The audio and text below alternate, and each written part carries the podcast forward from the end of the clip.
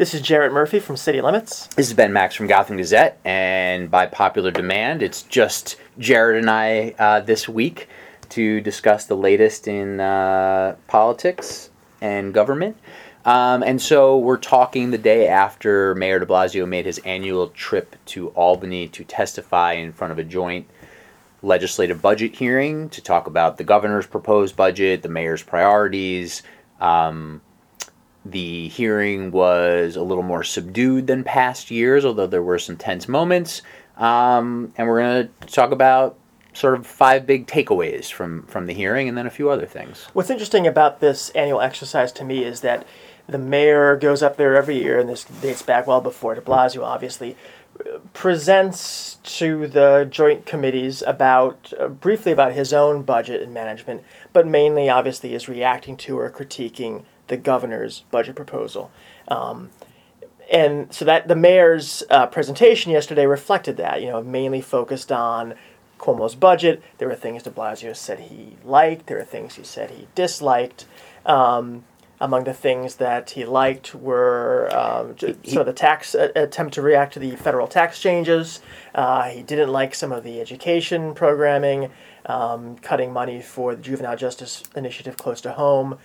Um, but the questioning after was it seems to me mainly about De Blasio and Yes. and whatever people are either anxious or upset or, or or happy about in his management of the city, which I thought was interesting. This almost always happens, um, and I wasn't really around during Bloomberg and others, but for De Blasio, this is this is what it's been like every year, which is a few legislators will ask him more about his reactions to Cuomo's budget proposals, but they often want to sort of grill him on whatever they think is most important to them or their constituents or their majority conference or minority conference or whatever or whatever they think is interesting.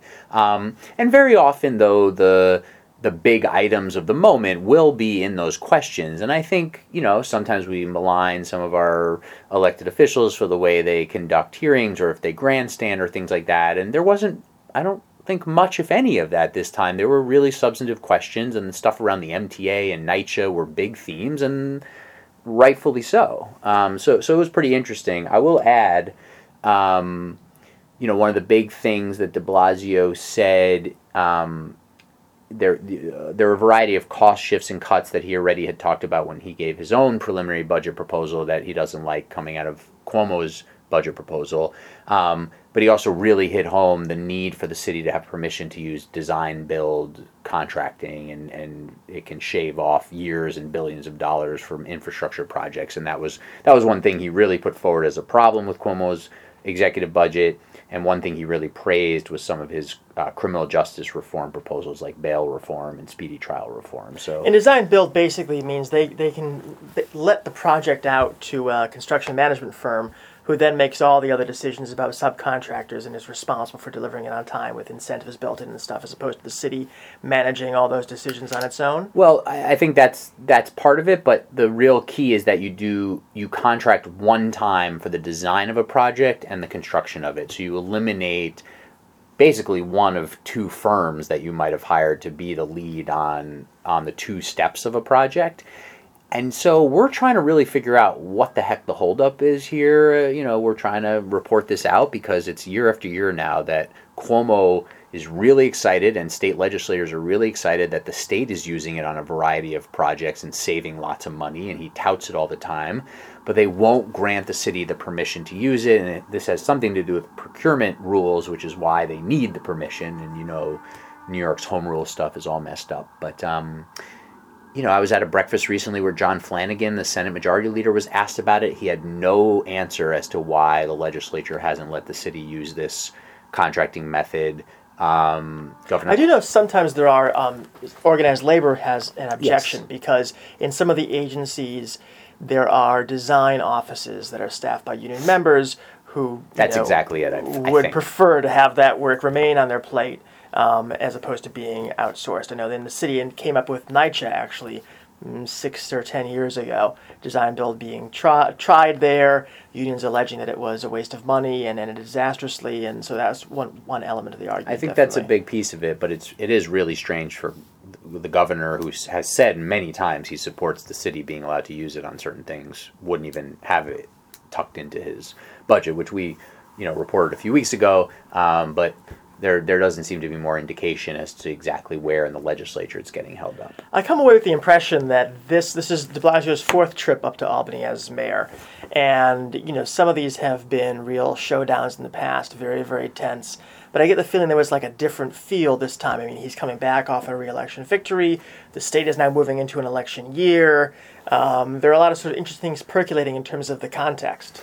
I will say that um, Senator Kathy Young, Republican chair of the Finance Committee in the Senate, was as tough as as she usually is on De Blasio. She's always very tough, but beyond that, it would pretty much that was the case. It was the temperature was much lower, especially in comparison to last year, which was De Blasio's election year, and a bunch of stuff had boiled up. Uh, you know one of the best examples of this is Senator Simcha Felder from Brooklyn last year at the at this same budget hearing was railing against de Blasio about the plastic bag fee that the state wound up killing. He had a loaf of bread and he was asking the mayor if he knew how much it cost and it was just demanding answers on this plastic bag fee.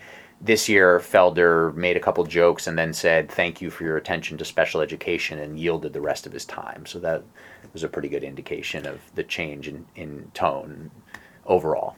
One interesting thing for de Blasio is that unlike other mayors in the past, um, both of his election opponents, general election opponents, are still in public right. life. Nicole Malliotakis was on the right. committee that questioned him yesterday, and obviously Joe Lhota is in charge of the MTA, and the MTA was a major focus yesterday. Um, discussion about I mean, some of it a, a, rehash of all the things we've been talking about over the past several months. You know, where does legal authority and responsibility lie for uh, being in charge, being responsible for the subway? This argument about you know past laws and past uh, practices and whether that indicates the city is on the hook or not. Um, some of the specific uh, proposals in in Cuomo's budget. Um, congestion pricing being one of them. The mayor is still saying that he prefers a millionaire's tax, doesn't think it's dead on arrival, um, but certainly indicated an, an openness to dealing with congestion pricing. Said he liked some of the changes that Cuomo put on the proposal at the end, avoiding the East River bridge, bridge tolls, um, wanting to lockbox that um, money and wanting to uh, impose the, the fees very soon on for hire vehicles. Um, was there anything new in the MTA exchange? Is there any new territory breached there? I know that the value capture came up a lot. Right. So de Blasio was, as you said, fairly warm on elements of congestion pricing, but he's really hitting home this idea that any revenue has to be in a lockbox that's legally safe from the governor rating it, basically, and goes just to city subways and buses. I mean, he's reiterated that even today at a press conference. Um, these value capture zones that the state wants to be able to institute to to take property tax revenue that the city would otherwise get around major transit projects such as revenue raised around the Second Avenue subway, for example, where property values go up because there's now public transportation right near some properties.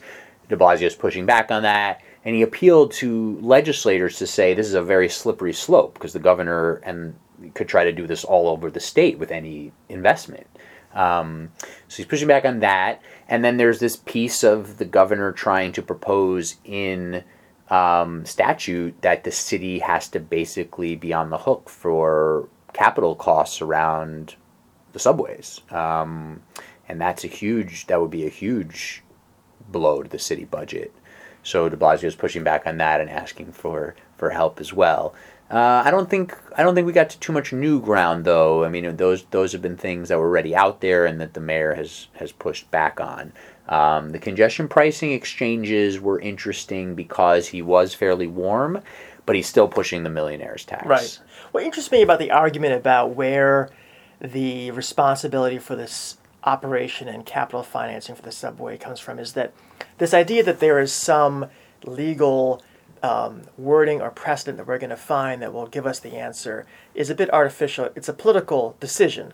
And so, was anybody arguing yesterday about who should, um, by right, have responsibility for paying for this? Or was it all about, well, for years we've been doing it this way, or 30 years ago somebody wrote on a piece of paper this? Because it's a political, political, political decision that we made today, but we seem to be it's almost like we're Talmudic scholars or something, looking for something that's going to explain Right. what's going to point us in exactly the right direction. I don't recall any more philosophical discussion. I recall a lot of um, interpretation of the law, and as you said, pointing to tradition and the fact that the state's been running the MTA and in charge of the capital program. And, you know, de Blasio stressed that the governor has the most appointees to the board and names the chair, and it is a state authority. Um, so, no, I don't think there was, I don't. I don't recall it even being broached that you know uh, maybe the city should be in charge of the MTA. I don't, I don't, I don't recall that coming up, even though there was like a little bit of murmurs around that a few months ago.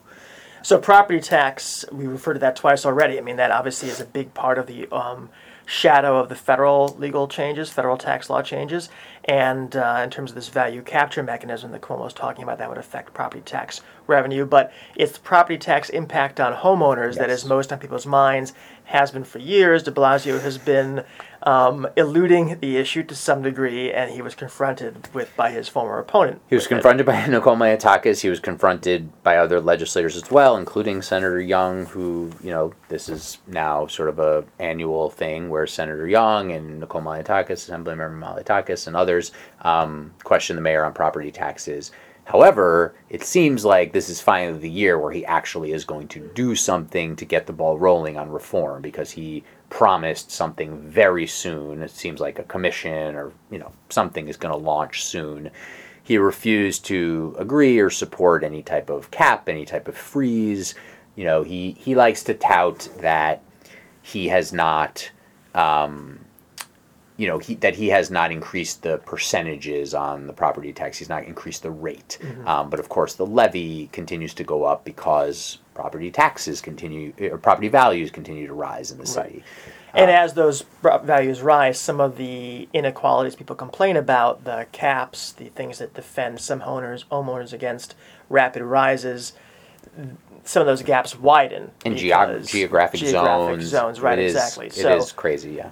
um, so that's interesting that that's coming down the pipe, uh, because obviously property tax is interesting in that it's a tax the city has a large measure of control over, but a lot of the wiring is controlled by state law in terms of tax classes and stuff. Right. So, so it's a conversation that will definitely occur both here in, in New York and in Albany as Yeah, well. it's going to be a multi-year process. The mayor's going to have a commission, then put forward recommendations. Then the state legislature will have to take them up. I mean, it's going to be a whole thing. Lots of fun for the next couple of years. One really big thing on that, though, is that the mayor is very firm on it has to be revenue neutral for the city. We can't lose the potential to bring in revenue because this tax is such a big booster of the city coffers. So he wants a more equitable system, a more transparent system, but one that still brings in lots and lots of money. And basically, you know, the bottom line is lots of single family homeowners in the outer boroughs are going to have to pay more. I mean, right, which is the bottom line. which is interesting given the concern about the deductibility under Right. the federal law. Is that this is of all the years to do this, this could be a little more uncomfortable even than it would be in other years because you know people are going to be shielded less from the impact of it because they can't deduct as much. So Yeah, and, and I mean, but we're also, you know, the federal, the, the impact of the federal changes are taking effect right away. The governor is going to try to blunt some of that, it seems, pretty quickly here with some type of scheme we assume is going to pass this year. And this property tax stuff, like I said, is going to be at least a two year process before there's any anything new in place, I would think, and I would bet it takes even longer than that for, for real reform. So speaking of things taking a long Moving time, on. things taking a long time uh, brings us to NYCHA Ah. and um, they're talking about my there. my comments.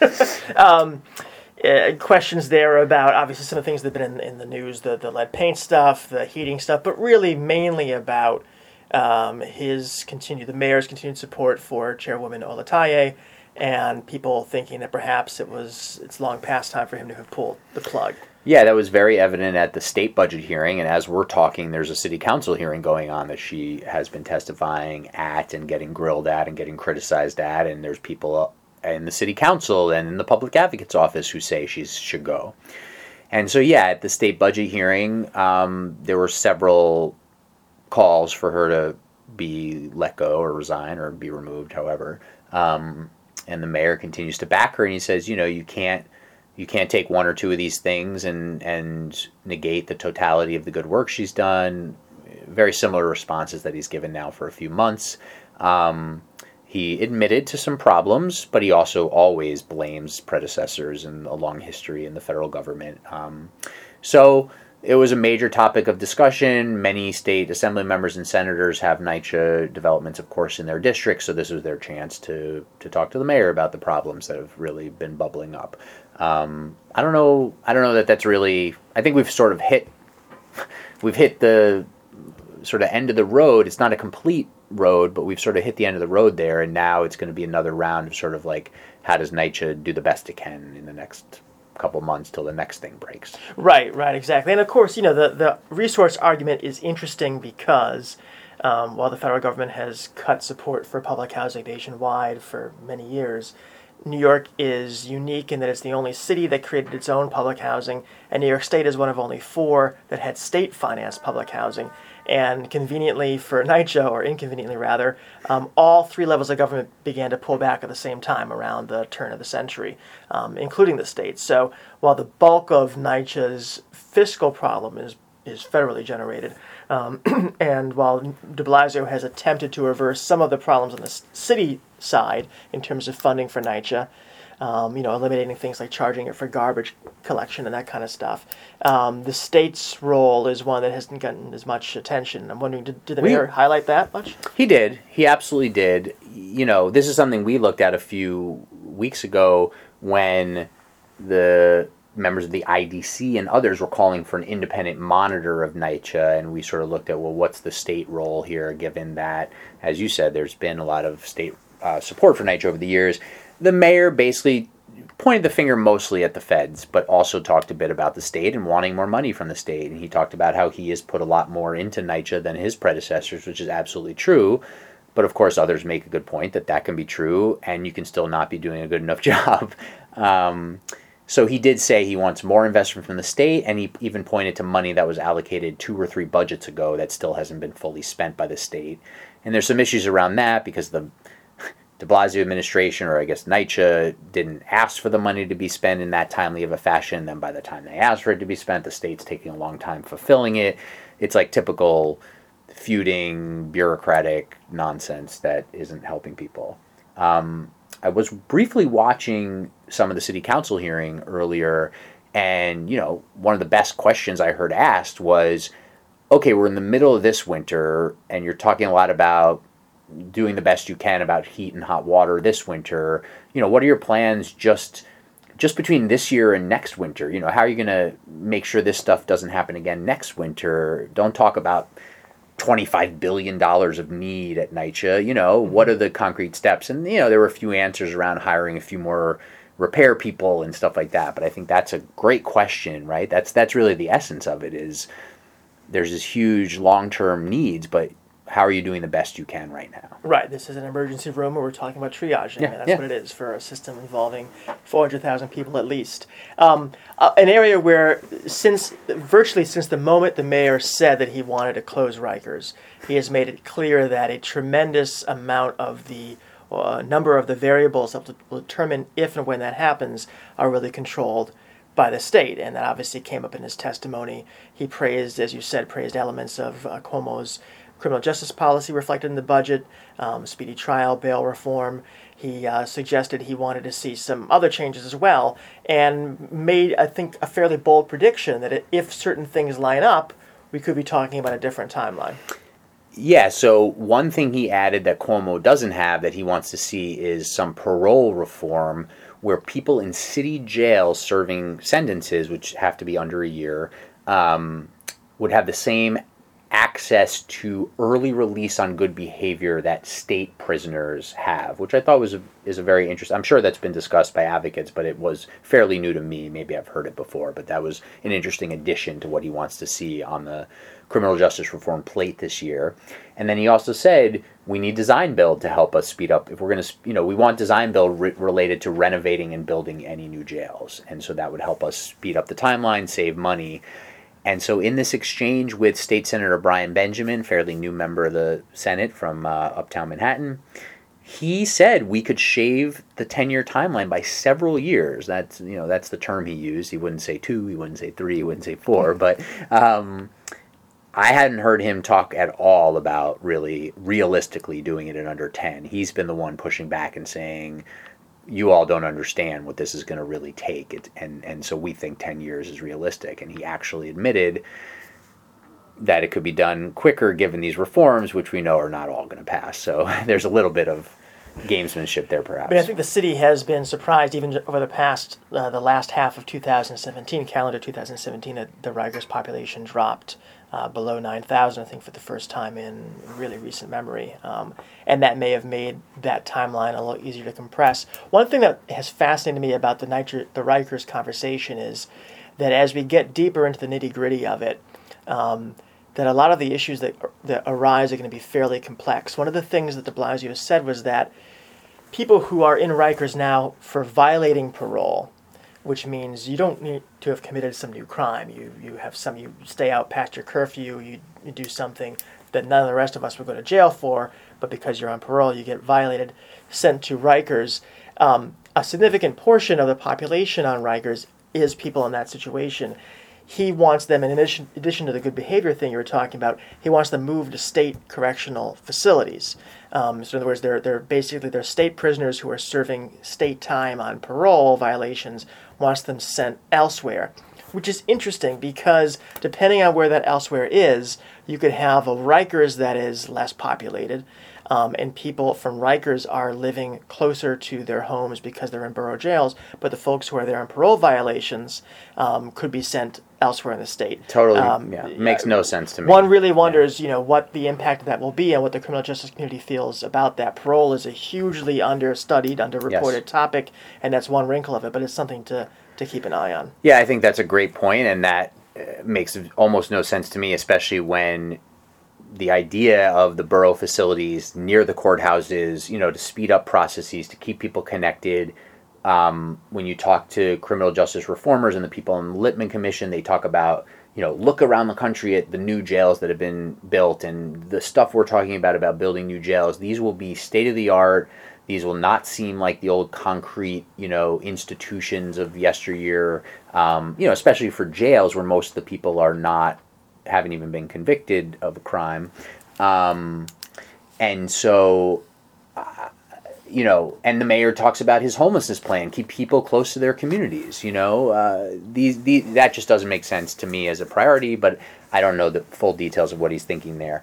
Um, I do think that the very active criminal justice reform community and some of the legislators who want to see this thing done faster should, maybe will, seize on the mayor's comments there to really put some pressure on him to continue to push that and the governor to prioritize these reforms. And then what would be amazing is if these things mostly or all did happen this year, and then the pressure then turns around a little bit more on the mayor to, to then fulfill a, a, quicker timeline or his portion right, of it at least. Kicking it back and forth. Um, education came up at least a little bit. Obviously, that's a huge transfer of money from state to city the mayor's complaint being, which is very similar to earlier mayors and, and, earlier appearances, but this one, that the money the state is sending this way is not enough. And also, there's been some cost shifting, or there is some cost shifting proposed in the mayor in the governor's budget around charter schools. Right. There's a couple hundred million here, a couple hundred million there of these cost shifts adding up, or cuts or cost shifts adding up to somewhere around three quarters of a billion that the mayor has outlined. Some of them deal with special education, charter schools, as you mentioned, close to home, and criminal justice stuff. And on the education funding, I mean, the general gist is it's an it would the proposal is an increase. It's just nowhere really near the increase that the mayor wants or even was expecting, and that's part of how the governor is trying to cut this deficit he's facing and and keep his budget together is by reducing some of the education aid around the state. Um, not reducing it, but reducing it from projections or expectations right, of slowing growth. down the growth. Yeah, and and of course the other wrinkle in Cuomo's budget talk about schools, including New York City schools, is that discussion. This came up in our discussion last week about how that pie is split up within right. the city, the equitability of the funding from school to school, and how that might be monitored. There are a bunch of questions. Kathy Young, again, Senator Young, was asking the mayor um, about his turnaround program and about investment in underperforming schools and how do you determine you know where does poverty come into the equation? And the mayor actually had very few answers for her which was a telling exchange. And she just she very quickly sort of rapid fire you know asked these questions and he i got to get back to you i got to get back to you. I don't have that in front of me. And whenever those uh, exchanges happen in, in testimony especially with the mayor involved you know they sort of make your ears perk up when he doesn't have good answers to things or any answers to things. So that was interesting. So um, let's wrap this up and put put this into context. Um, the mayor has testified in Albany. He has his preliminary budget out there. The governor's given his state of the state, and he's got his executive budget out there where are we going next? Well, I'm really interested to see what the state of the city next week will be like. The mayor's planning to deliver that Tuesday night. Um, and, you know, there's this ritual part of the beginning of the political year, the calendar year in New York, right? We have the governor's state of the state, which is his kind of vision address. He gives his budget, the mayor gives his preliminary budget, and then the mayor gives his sort of keynote. Here's what we're talking about, state of the city talk. Um, and obviously, that is where typically you talk about big ideas you unearth uh, big proposals. That's where the mayor at one point talked about rezoning neighborhoods for housing. It's where a lot of his big ideas have been unveiled. And his budget, you know, perhaps responding to fiscal and political reality, did not have a lot of new ideas in it. So I wonder what that speech will be like. It's fascinating to think about. The mayor has sort of hit a bit of a rut because he did come out of the gate swinging and putting a lot of stuff out there and in his first couple of years moving on a lot of things or at least you know getting new the new direction he was taking the city established um, generally speaking and with a number of marquee proposals. And then he sort of slowed that pace a lot. There there just hasn't been a lot of new stuff and even the jobs plan that he that he released was met with a lot of shrugs. Um, the BQX was a big state of the city proposal that has gotten a lot of skepticism and criticism. So I agree with you. I'll be really interested to see if he's got anything new or as he's been doing, does he sort of just try to reinforce the direction he's taking the city and the sort of more incremental programs and steps that indicate that direction? And then, of course, you have the whole anti Trump theme. You know, right. is that just sort of what his guiding principle is, generally speaking, that the city is a oppositional force and a and a really good example of the right way to do things versus right. where the federal government is. Of course, knowing that anytime he says that, inevitably people like you or me or, or folks who do what we do elsewhere will talk about why he's talking about that, what that means about his ambitions, his future. That certainly was the case when the governor hit on those topics during his uh, annual addresses. Uh, it is interesting, though, you mentioned this dynamic of um, you know, Mayor Bloomberg, his predecessor, came in as a manager and left as a visionary. And de Blasio came in as a guy with a vision, and it could be the irony would be if, if in his second term he is more of a managerial mayor, sort of parceling out and pacing the you know very large changes and, topics he's put on his plate. Rikers, ho- housing. We're still waiting to hear some of the education stuff that he promised. Um, that would be kind of a fascinating way to, to tidy up that story. Yeah, and I think that um, we did hit on this last week as well is that a lot of the education vision is out there, but when you talk now, he'll be delivering this speech and he just, you know, he has just a few years, you know, left in office and he's got to have an eye on his legacy and it hits exactly as what you're saying is what have I not only the big stuff that I've passed or implemented, but what's the sort of data that I can point to, the execution um, the implementation. And so maybe we're not going to get a lot of new stuff. We'll see. Maybe um, you know he pays a little more attention to transit related things, livability of the city, movability. Um, you know, those are some of the things I think that are still out there that maybe he hasn't quite tackled enough. Um, but I'm sure that you know whatever else he might put out there will continue to have an equity theme to it, and, and certainly he'll he'll put things in the context of the city being a bulwark against what's happening in Washington. Well, Ben, I'm very happy to say I will next talk to you on Valentine's Day. Yes, I look forward to it.